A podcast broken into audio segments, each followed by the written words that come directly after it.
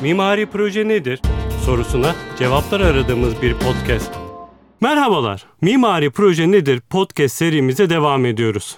Bugün hiçbir zaman binaya dönüşmeyecek bir mahal mekan tasavvurunu gerçeğe dönüştüren hatta gerçek kullanıcılar için mekanın tasarlandığı hatta deneyimlendiği ancak bizim ilk düşündüğümüz anlamda bina olmayacak yani yapılaşmayacak projelerden bahsedeceğiz. Evet mimari proje nedir sorusuna bugün vereceğimiz yanıt mimari proje sanal bir gerçekliktir.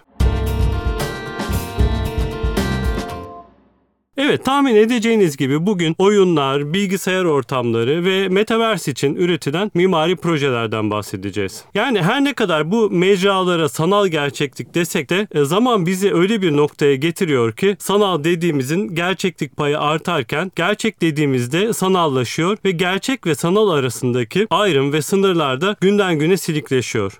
İnternet ve bilişim teknolojilerinin hayatlarımızdaki rolü büyük bir hızla artıyor. Bu alanında artık bir kullanıcı kullanıcı olarak dışarıdan gözlenen değil de içine girilen ve üç boyutlu deneyimlenen bir alan olmaya başladığını görüyoruz. Aslında baktığımız zaman bu sanal ortamın üç boyutlu deneyimlenmesi çok yeni bir konu değil. Bunun öncüsü ise kuşkusuz bilgisayar oyunları oldu. Benim ilk gençliğimde oynadığım first person shooter denilen elde bir silahla belli alanlarda dolaşarak oynanan oyunlar bu üç boyutlu mekansal sanal deneyimin ilk nüveleriydi diyebiliriz. Bugün bu konuda yani sanal ortamda mimarlık üretimi konusunda çalışan çalışan benim bugünkü bu çok ilginç olacağını düşündüğüm program için gün saymamın sebebi olan çok değerli bir konuğum var. Umut Bora Şahin. Kendisi meslektaşım, bir mimar ama bambaşka bir alanda çalışıyor. Bilgisayar oyunları. Bora hoş geldin öncelikle. Hoş buldum. Çok teşekkür ederim beni buraya davet ettiğiniz için.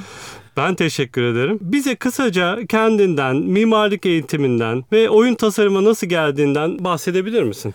Tabii ben Mimar Sinan'da lisansımı bitirdim ve o sırada aslında projelerle çok işli dışlı bir eğitim içindeydim. Yaklaşık dört buçuk sene boyunca çalıştım. Orada okudum. Bir yandan stajyer de yaptım ama oradan sonra bir biraz rotamı değiştirdim. Projeden uzaklaştım. Bir yüksek lisans yaptım. O, ODTÜ'deydi o da. Onu bitirdiğim aşamada aslında teze başladığım dönemde bir şeyler üretme aşlı oluştu bende. Çünkü lisansta üretmeye başladığım şey aslında bir noktada kalmıştı. Orada bırakmıştım onu ve oradan sonra biraz daha teorik alanda çalışmaya başlamıştım. Teze başladığımda pandemi de bununla beraber başladı yavaş yavaş ve hepimiz işte evdeydik ve sıkılıyorduk. Ben de o dönemdeydim. Ee, yola başlarken bir program seçmedim. Bir e, oyunla gireyim, oyun sektörüne gireyim diye bir fikir de yoktu aklımda. Sadece üretim yapmak istiyordum ve ben hani daha lisanstan beri aslında biraz daha şeyim. Böyle tasarım yapmaktan çok aslında onun görsel tasarımını yapmak daha çok hoşuma gidiyor. Yani mimari tasarımın, projenin mekansallaştırmasından çok aslında onun nasıl izleyiciyle direkt kağıt üzerinde buluştuğu benim her zaman daha çok ilgimi çekiyordu. O yüzden aslında bir süredir de YouTube'da karşıma çıkan bir programla başlayayım dedim. Programı öğrenmeye başlayayım dedim. Boş vaktim vardı. Blender kullanmaya başladım. Programda biraz iyileştim. Pandemi başladı. O sırada işte programla ilgili denemeler yapıyorum kendime. Daha nereye gideceğini bilmiyorum. O noktada haber gördüm bir tane. Zaten aklımda vardı aslında. Biraz kentle ilgili bir şeyler yapmak vardı. Kadıköy'deki Rex'in kapanacağına dair bir haber gördüm ve Ankara'daydım o sırada ve çok özlüyordum aslında Kadıköy'ü. Kadıköy'ün benim için değeri çok fazlaydı.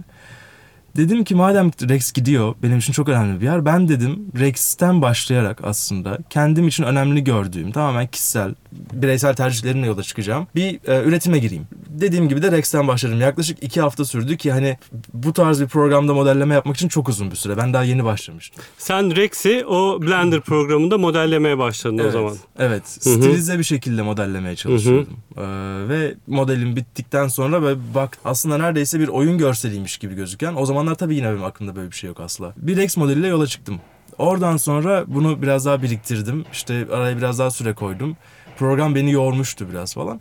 Dedim ki tamam okey Kadıköy'den başladım. Kadıköy'den devam ediyorum. Kendime seçtiğim mekanları sırayla modelledim. Bir tane Instagram hesabı açtım. Arkadaşlarım çok baskı yaptılar bana bu konuda paylaş diye. Ben de aslında kendime saklayıp hani tek derdim onları print alıp duvarıma asmaktı aslında ilk başta ama Oradan paylaşım yapmaya başladım. Orada böyle bir hiç beklemediğim bir şekilde hani farklı farklı insanlarla etkileşim kurmaya başladım. Rex'i modellediğim mesela paylaştıktan sonra bir tiyatrocu bana özelden mesaj atıp aslında Rex'in bahçesinde bir tiyatrocunun heykeli olduğunu ve benim onu unuttuğumu söyledi mesela. Bunların hepsi çok güzel etkileşimler olarak geldi bana. Bu böyle bir sene kadar sürdü bir sene boyunca üretim yaptım. Farklı farklı yerlerden de üretimler yaptım. Ben bunları yaparken e, artık pandeminin pik noktasında Ankara'dayım ve hala işte şey konuşuluyor. Şehirler arası ulaşım kapanacak konuşuluyor. Ailem dedi ki buraya gel. Orada durmanın bir anlamı yok. Ben de geldim ertesi gün kapandı her şey ve benim yolculuk yaptığım gün bana bir teklif geldi. Ben valiz hazırlıyordum o sırada. Ertesi gün yola çıkacaktım. Amerika'dan bir ekip 3 kişiler 4 kişiler arkadaş grubu bunlar. Bir oyun yapıyorlarmış ve şehir kurma oyunuymuş. Ve dediler ki biz senin modellerini çok beğendik. Bizimle çalışmak ister misin? Bu e, şöyle çok enteresan bir hikaye e, benim için. Ben sanki hani bir e, oyun sektöründe çalışan bir mimarın sanki ta çocukluğundan itibaren bilgisayar oyunlarına çok meraklıdır. Mimarlık okumasına rağmen aklı hep oyunlardadır ve e, mimarlığı bitirdikten sonra da mesleğini bu sektörde devam ettirmek istemiştir ve böyle girmiştir diye düşünüyordum hep kafamda açıkçası. Yani senin böyle bir kentsel duyarlılık üzerinden bu konuya giriş yapman bana gerçekten çok şaşırtıcı geldi açıkçası. Dediğim gibi çok böyle bir tercihle başlamadım aslında. Denk geldi bir şeyler üst üste. Ee, tabii ki bu arada çocukluğumdan beri çok fazla oyun oynuyorum ve ona bir tutkum vardı ama kendimi orada görmüyordum. Ona göre plan yapmıyordum. Benim hatta tez yazarken hala planım akademide kalmaktı. Devam etmekte. Akademide zorlanıyordum bir yandan ama yapabilirim gibi geliyordu. Biraz da sıkıcı geliyordu işin açıkçası. Bu ekiple biz çalışmaya başladık. Bir 3-4 ay kadar bir süreç. Bir yandan ben tez yazıyorum, bir yandan ekiple çalışıyorum. O bitti. Benim orada üretimim de aslında bana hız ve şey kattı, tecrübe kattı çok fazla. Oradan sonra ben artık şey düşünmeye başladım. Evet ben tezimi bitireceğim. Ben hayatım boyunca makale okuyup yazmak istemiyorum. Oyun sektöründe de bir şeyler yapabiliyorum galiba. O zaman dedim ben buraya bir şekilde girmem lazım tezimi daha bitirmeden başvurdum birkaç yere. Bir yerden kabul aldım. 3D artist olarak girdim e, oraya ve oraya girişimde de aslında benim mimarlık mezun olmam çok dikkatlerini çekmiş işverenlerin. Gerçekten daha çok environment art tarafında odaklı birini arıyorlarmış. Ben de onlara ilk gittiğimde söyledim ben environment çalışıyorum, mimarım. Çünkü 3D artist dediğiniz pozisyon aslında biraz daha karakter ve animasyon da barındıran bir şey. Ben bunları baştan söyledim, kabul ettiler. Ben oraya girdim ve yine aylarca sadece çevre tasarımları yapmaya başladım. Ama çok farklıydı tabii yaptığım şey. Bu tabii aslında ta başından itibaren mimarlık lisans ve yüksek lisansında da daha e, forma yönelik çalışmış olman da bunda rol oynamış tabii. anladığım kadarıyla. Yani sen mimarinin e, yapısal tarafında atıyorum arkitektonik tarafından ziyade daha formlar üzerinden ve bu formların aslında bilgisayar ortamlarında nasıl üretildiği ile alakalı e, çalışmışsın diye biliyorum. Oyun konusu ve oyun için formlar üretmek ve bir oyun mimarlığı sanal ortamda bu mimari geliştirmek dediğimiz konun aslında ta mimarlık eğitiminden beri gelen de bir e, devamlılığın sonucu olarak gördüm ben bunu anlattıklarından doğru mu? Doğru aslında. Tezimde de forma odaklıydım. Formun nasıl oluşturulduğuna bakıyordum. Mimari anlamda formu oluşturan e, dış etkenler ya da iç etkenlerin nasıl farklı dönemlerde farklı kurgulandığına bakıyordum aslında. Programa başladığımda aslında şunu fark ettim. Rex'e daha girmeden önce hatta. Blender'ı ilk açtığınız zaman bilmiyorum hiç baktınız mı ama. Yok bakmadım. Blender programını açıyorsunuz. Karşınıza bir tane küp çıkıyor. Default olarak bir küp çıkıyor ve her şeyi o küpten çıkartıyorsunuz aslında. Hatta bununla ilgili çok büyük bir şaka var. Çünkü herkesin programı açtığı zaman ilk yaptığı şey kübü silip tekrar kendi kübünü koymak. Böyle bir alışkanlık var herkeste ve o kübün aslında bir e, forma dönüştüğünü görüyor. Bir mimariye dönüştüğünü ben görüyorum orada o e, dediğim... Bir nevi taştan heykel yapmak gibi evet. bir şey mi bir tabii, taraftan? Tabii Hı-hı. o boyutu da var. Form dediğimiz şey aslında çok basit anlamda geometrik formlarsa eğer Blender bunun için benim için çok güzel bir aracıydı aslında öyle söyleyebilirim. O benim için çok kolaylaştırdı bir yerden sonra çünkü alışkın olduğum mimari tasarım anlayışını ve bu alışkanlıkları aslında oraya da uygulayabiliyordum. Program farklı olmasına rağmen ama benzer bir mentaliteyle aslında oradaki üretime devam edebiliyorsunuz. Hatta şöyle söyleyeyim asla bir ölçek kaygınız bile yok aslında. Çünkü karakterin ölçeğini bilmiyorsunuz. Oyunun geçeceği ölçeği sonradan karar veriyorsunuz çoğu zaman. Buradan ben biraz şey aklıma geliyor. İnsanlığın ilk gelişimi e, konuşulduğu zaman el beyin e, diyalektiğinden çok bahsedilir. Yani beyin bir taraftan gelişiyor ve insanlık bir e, aracı üretirken e, ellerini çok detaylı olarak kullanmak durumunda kalıyor. Fakat aynı şekilde ellerin bu kadar detaylı olarak kullanılması da beyni diyalektik olarak geliştiriyor. Sanki senin bu programda ilişkin de yani hem sen bu programda çalışırken e, o senin düşünce yapının oluşmasında faydası olmuş ve sana bir alan açmış. E, hem de bir taraftan sen o alanın içinde e, çalışırken de e, farklı bir düşünce yapısı geliştirmişsin gibi anlıyorum e, bu anlatmandan. Evet öyle aslında şey tabii ki programın sınırlılıkları da var ve sahip olduğum mimari proje yaratma bilgisini ya da mimari mekan oluşturma bilgisini aslında bir şekilde oraya adapte etmem gerekiyor benim. Program buna çok açık. O yüzden aslında benim için çok kolay oldu orada. Yani bildiğim şey yapıyor oldum zaten. Çok iyi. Peki yaptığın işlerden tekrar devam edelim. E, bu 3D artist olarak bir yerde e, çalışmaya başladım evet. dedin. O yine oyunlar için mi üretim yapıyordu yoksa başka mecralar için mi? Sadece oyunlar için. Sadece oyunlar Sadece için. Evet. mobil oyunlar için. Kendi e, oyunlarını geliştiren bir stüdyo çalıştığım yer şu an. Ve yaklaşık iki seneyi doldurmak üzere. Bir buçuk sene doldu orada ve hani işin aslında mimarlıkla olan bağlantısı benim açımdan zaten yaptığım işin kendisi. Çünkü nasıl bir mimar kendisine bir proje geldiğinde onu belli sınırlar içinde değerlendirirken kendi kurallarını ortaya koyuyorsa ben de aynı şeyi yapıyorum aslında. Tabii aynı şekilde feedback de alıyorum yaptığım işten ve oradaki şöyle bir fark çıkıyor ortaya aslında. Belki ondan bahsetmek güzel olabilir. Mimarlıkta aslında mimar direkt kullanıcıyı etkileyen yani o mekanı kullanacak olan kişiyi etkileyen bir mekan tasarımını sunuyor. Bizde arada bir boyut daha var çünkü bir karakter düşünün bir oyunda. O karakter e, bir mutfakta geziyor olsun. Bütün mutfak evet karakterin proporsiyonlarına uygun olacak ve onun rahat hareket etmesini sağlayacak bir mekan kurgusuna sahip olacak. Artı buna yani o karakterle oynayan oyuncunun da o mekanla bağ kurması gerekiyor. Bir dışarıda bir göz daha var. İster first person olsun ister third person olsun aynı şey. Biz mekanı hem o karakter için hem de oyuncu için kurguluyoruz aslında. Oradaki bağlantıyı sağlamaya çalışıyoruz. Bunun kolaylıkları da var. Göz ardı edilebiliyor birçok şey. Hani kolaylıkların en büyüğü o bence. Ama zorlukları da var. İşte daha fazla şey düşünmeniz gerekiyor ve ben girdiğimde sektöre yani bu stüdyoya aslında oyuna dair hiçbir şey bilmediğimi fark ettim ilk daha ilk haftalarda yaptığımız çok fazla tartışma vardı bizim. Ben diyordum ki bu böyle olmaz şöyle olur arkadaşlar hani bak bakın konsol bu kadar çıkmaz gibi dertlerim vardı benim. Onlar diyorlar ki hayır oyuncu, hayır reklamlar, hayır işte değerleri var. Reklam değerleri ve test değerleri. Onların iyi gelmesini amaçlıyor herkes aslında. Bir reklam sektöründeyim ben de bir çeşit. Oradaki kaygılar çok farklı. Yani o kaygılardan biraz belki bahsedebiliriz. Çünkü hani bizim e, alıştığımız mimari proje üretim sürecinde biz neleri düşünürüz? E, yeri düşünürüz. İşte binanın yapılacağı bağlamı düşünürüz. Kullanıcıların, e, olası kullanıcıların ihtiyaçlarını düşünürüz. Estetik tercihlerimiz vardır. Arkitektonik her zaman bizim için önemli bir kriterdir. İşte imar hukuku vardır. E, diğer mühendislik e, talepleri ve işte o mühendisliğin getirdiği kısıtlılıklar vardır vesaire vesaire. Ama siz bambaşka kriterlerle tasarım yapıyorsunuz bir taraftan. Biraz bu sizin tasarım kriterleriniz ne oluyor? Yani sen e, bir oyun için bir mahal tasarlayacaksan, bir mekan tasarlayacaksan kafanda ne oluyor? Şöyle bir örnek verebilirim. Daha yeni girdiğimde iki ayım dolmuştu galiba. Bir oyun fikri. Bir de ondan bahsedeyim çok kısa. Çok fazla oyun üretiyoruz. Çok hızlı bir üretim içindeyiz. O yüzden sürekli yeni projeye başlıyoruz. Bu da biraz aslında dinç tutuyor şeyi, e, insanın tasarlama sürecini. Sonucunu çok erken görüyorsun bile. Mimarlıktan bir farkı da o. Ben yeni girdiğimde gelen bir oyun fikri vardı. Bir evin içinde kaybolmuş ve saklanmış bir kediyi bulmaya çalışıyorduk. Bunu yaparken de oyuncu mesela kovaya tıklıyordu. Kova düşüyordu. içinden kedi çıkıyor mu çıkmıyor mu ona bakıyordu aslında. Biz bütün proplarla, sahnede görülen her şeyle etkileşim halindeydi. Bunun tasarım işini bana verdiler. Bana sadece aynı mimar projede olduğu gibi bir mutfak, bir oyun odası, bir salon gibi bir liste verildi, garaj. Ve onların tasarımını ben yaptım ve e, ilk defa herhalde bana bu kadar inisiyatif sağlamışlardı aslında. Tabii orada benim geldiğim yeri de biraz göz, ardı, şey, e, göz önüne alarak oradan bir denemek istediler beni belki de. O süreç çok keyifliydi çünkü aslında kamera açısı oyundaki her şeyi belirleyen, mimari olarak, çevre tasarımı olarak her şeyi belirleyen şey aslında kamera açısının nerede olacağı, ya kameranın nerede ve nereden bakacağının belli olması, da sınırlarının ne olacağı. Biz tamamen telefona göre oyun yaptığımız için sınırlarımız telefon aslında, telefon ekranı. Çok ee, küçük bir sınırdan bahsediyoruz. Yani büyük o zaman bir bilgisayar ekranındaki oyundan değil, ee, çok daha sınırlı bir mecrada deneyimlenen bir mekandan bahsediyoruz o zaman senin evet. tasarladın. Ama kendi içinde bir kontrolü de var herhalde değil mi? Bir kamera var. açısı hep belli oluyor haliyle.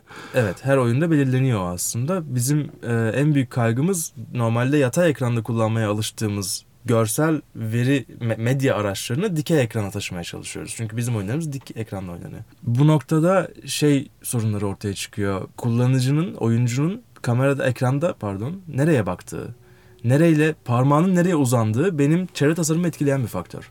Parmağı oraya uzanamıyorsa ben oraya bir şey koyamıyorum. Benim beni en çok şaşırtan şey olmuştu. Hiç düşünmemiştim böyle bir şey çünkü. Aslında bu biraz daha UI tasarımına giriyor. UI UX tasarımına giriyor. Nedir UI UX tasarımı? Ee, user interface ve user experience tasarımı diye geçiyor bunlar. Aslında UI dediğiniz şey oyundaki kullanıcıya sunulan her türlü düğme. Yani oyna düğmesi, çık düğmesi, karakter düğmesi gibi şeyler. UX biraz daha o düğmenin sağladığı deneyim. Ee, o düğmeye basarken işte parmağım ne kadar uzanıyor oraya gibi. Çok basit anlatıyorum şu an ama e, iki farklı kanalı var bunun. Bunun tasarımı etkilediğini ben hiç tahmin etmemiştim mesela. Buna göre tasarım yapmaya başladım. O kedi bulma oyunu yaparken ilk karşılaştım. Yani ilk, ilk böyle bir sorunla karşılaştım ben. Bu senin yabancı olduğunda bir mecra. Yani daha doğrusu bütün e, tasarım kriterlerinin hakim olmadığın bir mecraya girmişsin. Orada çok disiplinli bir ortam var benim anladığım kadarıyla. Değil mi? Yazılımcılar vardır, kod yazanlar Evet. vardır. Oyunun neyle ilgili olduğu hikaye anlatıcıları vardır. Değil mi? Öyle bir ortamdan bahsediyoruz? Yoksa her şey biraz daha mı el yordamıyla ilerliyor? El yordamıyla iler- ilerlemiyor aslında. Türkiye'de çok fazla böyle stüdyo var. Oyun yapan, mobil oyun yapan özellikle. Hepsinde üç temel rol paylaşımı var. Ondan bahsetmek doğru olabilir çünkü mimari ofislere çok benzemiyor o anlamda. Bir ekip game designer ekibi olarak geçiyor. Onlar oyun fikri ortaya çıkarıp bu fikri bizim GDD dediğimiz game design document dediğimiz dosyalar halinde hazırlayan ve hem developer'a hem de tasarımcı e, sanatçılara gönderdiği bir dosya hazırlama görevi olan insanlar. Fikri onlar geliştiriyorlar. Oyunda o kedinin nereden çıkacağına o karar vermiyor. Kedi sadece diyor ki şöyle bir mekan kurgusu içerisinde olacak diyor. Yeri geldiğinde evet kedinin nereden çıkacağını da karar verebiliyor ama ilk daha oyunun ilk temeli, özeti aslında oyunun. Bunu yapmakla görevli insanlar var. Buradan sonra fikir bize geliyor. Biz e, art ekibi olarak animasyoncumuz, karakter artistimiz ve işte ben environment tarafındayım. Beraber oyunu geliştirmeye başlıyoruz. Herkesin farklı bir görevi var bizde. Biz geliştirirken bir yandan da Develop kullandığı oyun motorunu açıyor ve oradan daha elinde hiçbir arta dair hiçbir şey olmadan başlıyor oyuna. Biz bitirdikçe onu atıyoruz, o oyuna ekliyor ve böylece oyun gelişiyor aslında. Sonra da designer oyun fikrini çıkartan kişi gelip bakıyor ve ya burası böyle olmuş, şurası şöyle olmuş diyor. El yordamıyla kısmı evet biraz daha orada. Ama onun haricinde bize gelen bir iş var ve biz onu bitirmekle yükümlüyüz aslında. Ama orada işte inisiyatifler böyle parantez içinde bile yazmıyor. Ona biz karar verdiğimiz birçok şey var aslında orada. Çok belli olan şeyler de var. Çünkü hani dediğim gibi ben ilk girdiğimde en ufak şeyde bile inisiyatif almaya yöneliyordum. Çünkü kendi o öğrendiğim mimari, mimari demeyeceğim ona aslında sanat düşünme şekli buna da yansıdı. Ve ben birçok şeyde kendi kendime farkında olmadan inisiyatif almaya başlamışım. Neyin doğru olduğunu kendim karar vermeye başlamışım ve orada yeri geliyor e, o designer gelip bana bunun neden böyle olmayacağını açıklıyor. Benim orada doğruların hiçbir önemi yok aslında. O biliyor doğrusunu. Çünkü tecrübe. E, Bir kitleye oyun yapıyoruz biz ve yaptığımız kitle çok geniş. 7'den 77'ye herkesin oynayabileceği oyunlar yapmaya çalışıyoruz. O yüzden o bilgi birikimini kendi yaptığım işe adapte etmek biraz zaman aldı evet. Peki benim aklımdaki bir soru da mesela biz hep estetik tercihlerimizi malzemeye dayandırırız veya işte o e, mimar olarak e, yapısal gerekliliklere dayandırırız, ihtiyaçları dayandırırız. Bir duvarın neden o malzemeyle kaplı olduğunun bile bir e, sebebi vardır aslında ve işte o bir mimari yaklaşımın ürünüdür. Sen me- mesela neden bir duvarı taş yapıyorsun veya tuğla yapıyorsun veya neden o renk yapıyorsun? Hani biraz böyle detaylara girdiğimiz zaman hangi kriterler rol oynuyor onu da merak ediyorum. Şöyle söyleyebilirim. Benim çalıştığım sektör hyper casual sektörü. Mobil oyunda olabildiğince hızlı oynanan ve çabuk bırakılan oyunlar kovalıyor aslında. Çok fazla seri üretim var dediğim gibi. Bu üretimleri yaparken biz aslında çok fazla materyale girmiyoruz bile. Hyper casual oyunda kullanıcının görmek istediği şey sadece renklerle verilmiş bir doku aslında. Gördüğü şey bu oluyor. Tabii ki isteniyorsa tuğla, istendiği takdirde ya da gerektiği takdirde onun tuğla olması önemliyse tuğla tekstürü kullanılıyor. Ona tekstür demek de doğru değil, modeli kullanılıyor direkt. Birkaç farklı faktör var. Bir, ekran içindeki görsel armoni çok önemli. Kullanıcının dikkat etmemesi gereken bir yere çok fazla veri yüklemek, dikkati oraya çektiği için çok fazla kaçınılan bir şey aslında. Örnek veriyorum bir oyun düşünün. Önde bir futbol sahası, bir kale olsun. Arkasında şehir gözüküyor olsun. O şehir olabildiğince tek renktir. Çünkü dikkat çekmesi gerekmez onun. Böylece biz ne yapıyoruz? Şehire materyal atamaktan, tek tek pencereleri cam yapmaktan kurtuluyoruz aslında. O yüzden o karar biraz daha oyun içindeki mekaniklere göre veriliyor. Mesela sahnede gördüğünüz bir obje varsa ve objenin kullanıcının objeyle etkileşime geçmesi gerekiyorsa o objeyi biz biraz daha hem konumuyla hem de üstündeki renklerle diyeceğim artık ona dikkat çekmeye çalışıyoruz.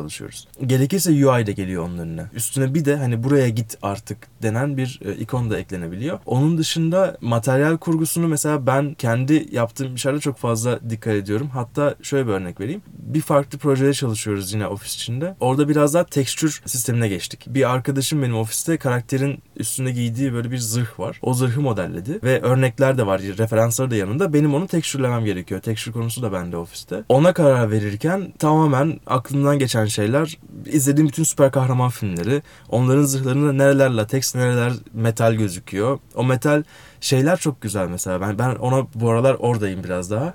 Materyal yıpranmaları benim çok dikkatimi çekiyor. Etrafımda tek baktığım şey olabilir sokakta yürürken bile. Bunu çünkü oyuna adapte etmeye çalışıyoruz aslında. Orada bir gerçeklik yaratmaya çalışıyoruz şu an. Ama dediğim gibi daha hızlı tüketilen oyunlarda bu bahsettiğim bir tık daha büyük bir proje. Ama daha basit hyper casual oyunlarda çok fazla buna girmemize bile gerek kalmıyor. Çünkü kullanıcı aslında orada bir savaş dönüyorsa kaleyi görmesi, e, kalenin burçlarını görmesi ve üstündeki topu görmesi yetiyor aslında. Çok da karmaşık bir şey yapmaya çalışmıyoruz orada olabildiğince basit. Oyunun mekaniğiyle aynı basitlikte bir environment'a ihtiyaç duyuyoruz o kadar. Ama benim anladığım kadarıyla oyundan oyuna da çok fark ediyor. Yani daha e, hızlı üretilip tüketilen oyunlar olduğu gibi biraz daha belki daha farklı kesime hitap eden, daha tasarım yönü kuvvetli, e, belki hani herhalde şeyler de önemlidir. Bir oyunun uygulamalarda görünüyor çünkü kaç megabayt olduğu kapasitesi. Ben de bazen işte kızım için bakıyorum oyunlara. 30-40 megabayt indiriyorum. 600-700 megabaytsa indirmiyorum ki herhalde o oyunun e, kap- kapasitesi, kapsamıyla alakalı o e, oyunun toplam hafızada e, yer ettiği alan diye düşünüyorum. Belki daha büyük hafızalı, daha uzun süre oynanacak. Belki işte para da verilecek. E, ama insanların daha deneyiminin daha zengin olduğu e, oyunlarda o bahsettiğin tekstürler, mekan tasarımları daha farklı ele alınıyordur diye düşünüyorum. Tabii aslında şöyle bir şey var. Bizim yaptığımız oyunlar dediğin gibi biraz küçük oyunlar. Bu yüzden en büyük kaygımız mimarlıkta asla olmayan bir şey belki poligon sayısı. Ben önümde duran mikrofonu eğer modelleyeceksem oyunda çok küçük gözükecekse olabildiğince az poligonla bunu yapmaya çalışıyorum. Çünkü bu telefonlara bindirilecek olan bir yük haline geliyor. Yüksek poligonlu modeller. Poligon sayısını olabildiğince küçültüyoruz. O da formları basitleştiriyor. Formları basitleştiriyor ve stilize hale getiriyor aslında birçok şeyi. Bu poligon hesabı aslında dediğin gibi oyunlar ciddileştikçe, oyunlar büyüdükçe ve daha geniş kitlelere daha uzun soluklu hitap edecek hale geldikçe onunla eş zamanlı olarak genellikle poligonlar da artıyor ve gerçekçilik de artıyor aslında. Ama hmm. bunun tam tersi örneği de yok mu? Aslında var. Yurt dışında daha çok var bunlardan. Türkiye'de henüz oluşmadı ama bağımsız bilgisayar oyunu yapan stüdyolar var. Indie oyunlar üretiyorlar. Bunların bazıları low poly oluyor ve inanılmaz sükse yapıyor. Bazıları 2D oluyor. Among Us mesela biliyorsunuz, duymuşsunuzdur belki. Yok maalesef Among ama Us. bakacağım. Pandemi süresinde çok oynandı. İki boyutlu bir çizgi film ekranı gibi bir yerde karakterler aslında uzay gemisindeler. Aralarında bir kişi, online oynanıyor oyun bu arada. Bir kişi imposter yani hain. O herkese her şeyi sabote etmeye çalışıyor. Diğerleri de onu bulup atmaya çalışıyorlar aslında. Bu kadar basit bir oyun. İnanılmaz sükse yaptı. Oyunun boyutu Steam'de 10 megabayt ve inanılmaz para kazandılar bu oyunda. Şimdi o yüzden az önce söylediğim şey her zaman doğru değil. O poligon sayısı muhabbeti her zaman geçerli olmak zorunda değil. Çok low poly gözüken oyunlar da çok popüler olabiliyor tabii ki. Bazen o zaman oyun sektöründe de less is more prensibi, mimarlıktaki less is more prensibi önemli olabiliyor. Ön plana çıkabiliyor diye anlıyorum. Ama benim bir de takip ettiğim kadarıyla oyun sektörü Türkiye'de epey gelişkin. Hatta hani medyadan takip ettiğim önemli bir oyun firması da bir daha büyük yabancı firma tarafından satın alındı epey yüksek bir miktara. Bu da herhalde alttan gelen e, daha küçük oyun şirketlerini bu sektörde yürütmeye motive etmiştir. Ve senin gibi tasarımcılara da bu konuda ihtiyaç artmıştır diye düşünüyorum. Ne diyorsun bu konuda? Tabii yani kesinlikle. sektörün genel gidişatı hakkında. Kesinlikle öyle. Bir kere hyper casual oyun sektörü dünyada aslında bütün ülkelerin dahil olduğu bir sektör. Ama bu pastadan Türkiye çok büyük bir dilim alıyor. Türkiye'de e, hyper casual üretim yapan stüdyo sayısını hani baksak ikimiz de inanamayız öyle söyleyebilirim çok fazla var. Her sokakta var neredeyse. Küçük ekipler yani 5-10 kişilik ekipler de var. 50-60 kişilik ekipler de var. Hepsi aynı şeyi yapıyorlar aslında. Şunun da etkisi var belki. Yurt dışındaki mesela Polonya aslında geçmiş yani bundan 10 sene öncesine kadar çok bahsedebileceğimiz bir oyun e, kültürü olmayan, böyle bir üretim olmayan bir ülkeydi. E, hiç hyper casual sektörüne girmeden adamlar bir şirket bir oyun ortaya çıkardı. Witcher diye. Oradan bir yürüdü ve Polonya şu an Türk e, dünyanın aslında en büyük stüdyolarından birine sahip bir ülke haline geldi. Türkiye'de bu durum biraz daha sektörle ilerliyor. Sektörün yön vermesiyle ilerliyor aslında. Türkiye'de çok fazla büyük oyun yapan ya da yapabilen stüdyo yok. Bir elin parmakları kadar var. Bunun da aslında en büyük sebebi fırsatlar. Türkiye şu an hyper casual'da başarılı da bir ülke. O yüzden yatırımcı doğal olarak buraya para aktarmak istiyor. O yüzden Türkiye'deki dilim her yani en azından şimdilik bir süredir de aynı kalmış durumda.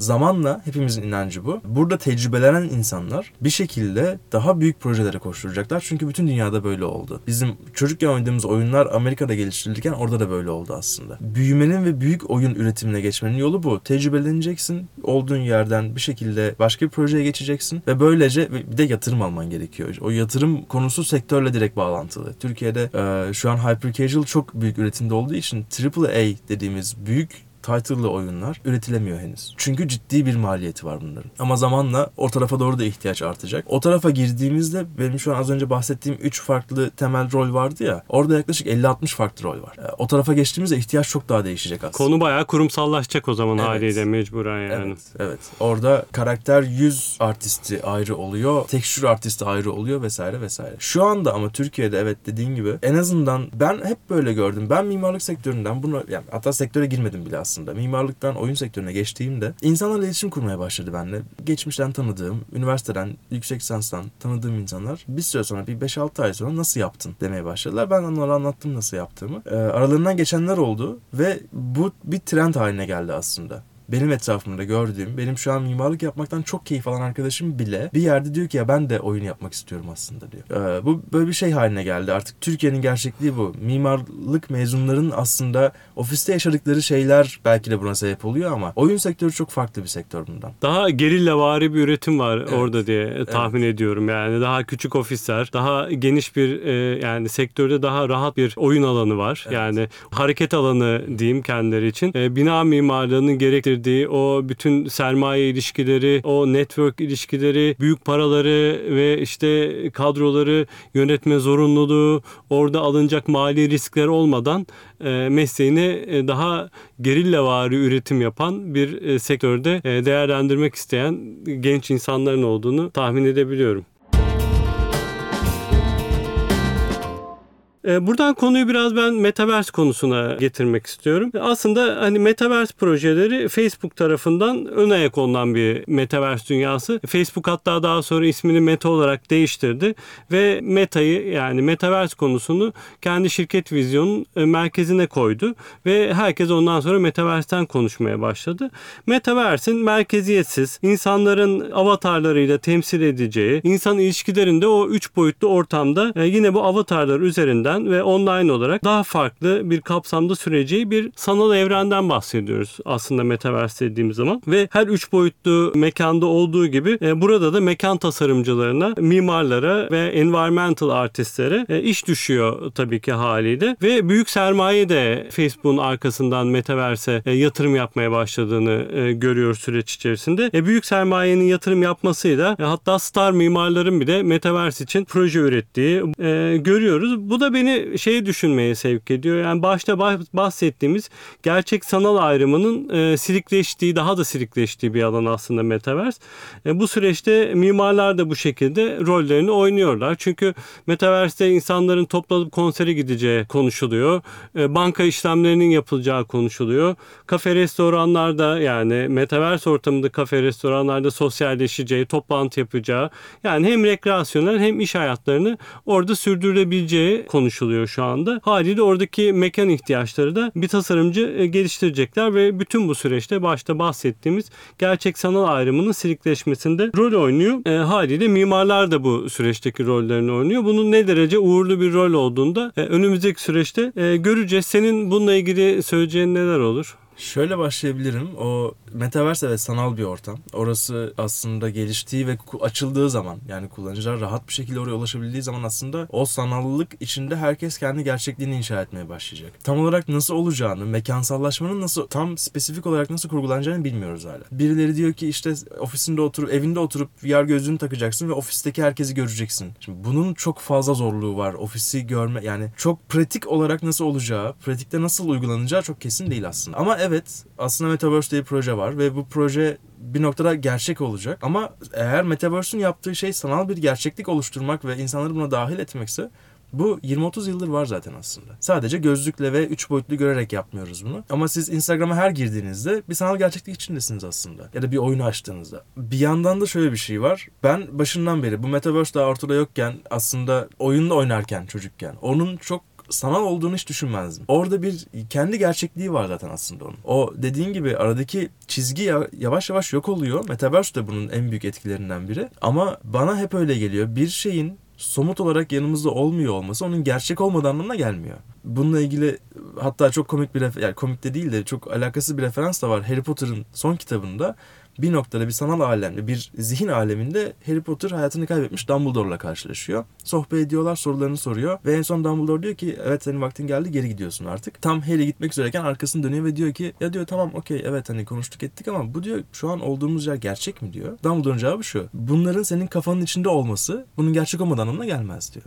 Ve çok doğru. Metaverse'ün de yaptığı şey bu olacak. Orada bir gerçeklik var. Onu kabul etmemiz gerekecek bir noktada. Oradaki mimarlık nasıl olacak? Bana sorarsanız aslında şöyle bir şey var. Metaverse'e giriş yapan bir kullanıcı olarak ben orada kendi evimi inşa edebileceğim ve bunun için mimar olmama ihtiyaç olmayacak. Bence oranın özgürlükçü kısmı bu. Orada özerk bir sistem var. Orada meslekler yok. Belki evet ofiste gibi çalışıyor olacaksın ama orada kendi evine bir tane Metaverse'deki evine bir heykel koymak istiyorsan kendin bunu yapabileceksin zaten. Bir heykel tıraşa ihtiyacın olmayacak. Oradaki düzen çok farklı olacak gibi düşünüyorum ben. Oradaki imkanlar çünkü oyunlardaki imkanlar çok farklı. Oyunu buraya aktarmaya çalışan bir sistem var. Gerçek hayata aktarmaya çalışan. Çok farklı bir şey bizi bekliyor orada. Ne olduğunu kestiremiyorum. Ama bizim de şu an yapay zeka ile üretilmiş görseller çok fazla görüyoruz son zamanlarda. Bunun bir de 3D versiyonları da çıkmaya başladı. İşte deniyor ki 3D artistik yok mu olacak? Metaverse'te biraz daha mimarlığı tehlikeye sokan bir durumda olabilir belki. Gerçek mimarlığa ihtiyacımız olacak ama Metaverse'te mimar title'ına ihtiyaç olacak mı çok emin değilim. Orada şuna ihtiyaç olacak. Ee, Evimde bir duvarı tuğla yapmak istiyorsam o tuğlayı modellemiş olan Metaverse'te çalışan, şirkette çalışan, Metaverse'ün içinde çalışan bir mimara ihtiyaç olacak. Ama Metaverse'ün içinde aktif bir mimar gelip o duvarı inşa etmeyecek. O çok iyi anlıyorum onu. Bu tabii ki kendi içerisinde bir özgürlük alanı e, yaratacak. Yani nasıl internet hayatımıza girdiği zaman bir özgürlük alanı yarattı. Nasıl ki şimdi kullanılan sosyal medya mecraları e, bir özgürlük alanı e, yaratıyor. Ama zaman içerisinde yine o sosyal medya mecralarının aslında yarattığı özgürlüğün yanı nasıl bir kısıt yarattığını işte e, büyük şirketler tarafından satın alınan bu mecralarında yine o e, şirketlerin ve o şirketlerin içinde olduğu ülkelerin e, global çıkarlarına aslında hizmet eder şekilde yönlendirildiğini ve bunun e, arkasındaki devasa reklam ve manipülasyon sektörüne de e, büyük bir veri sağladığını da aslında biliyoruz. Metaverse'te de yine aynı olanakların ve yine aynı tehditlerin bu sefer çok daha büyük ölçekte olacağını görmek şimdiden mümkün diye düşünüyorum ben açıkçası. Ve e, yorumlarından dolayı çok teşekkür ediyorum. Yavaş yavaş bu bölümün sonuna gelelim. Ee, Bora, e, konuştuğumuz konularla ilgili başka söylemek istediğin son bir söz var mı? Aslında şöyle bir şey söyleyebilirim son noktada. Mekan üretimi ister gerçek somut mimarlıkta olsun ister sanal gerçeklikte olsun hep var olacak şeyler. Ee, Bunun neresinde olduğu insanın kendi karar vermesi gereken bir şey. Özellikle mimarların, mimarlık mezunlarının. Ben kendi hayatımı düşünüyorum. Şimdiye kadar geldiğim noktada biraz tasarruflarla ilerleyen, çok kendi tercih etmediğim bir şey oldu. Yani tabii ki çok memnunum şu an olduğum yerden o ayrı konu. Ama bunun her zaman var olacağını bilerek ve buna bence kendini dahil etmeye çalışarak insanlar kendilerine bu konu hakkında bir yer edinmeye çalışabilirler. Çünkü mimarlık her zaman var olacak. Proje üretimi, mekan üretimi her zaman var.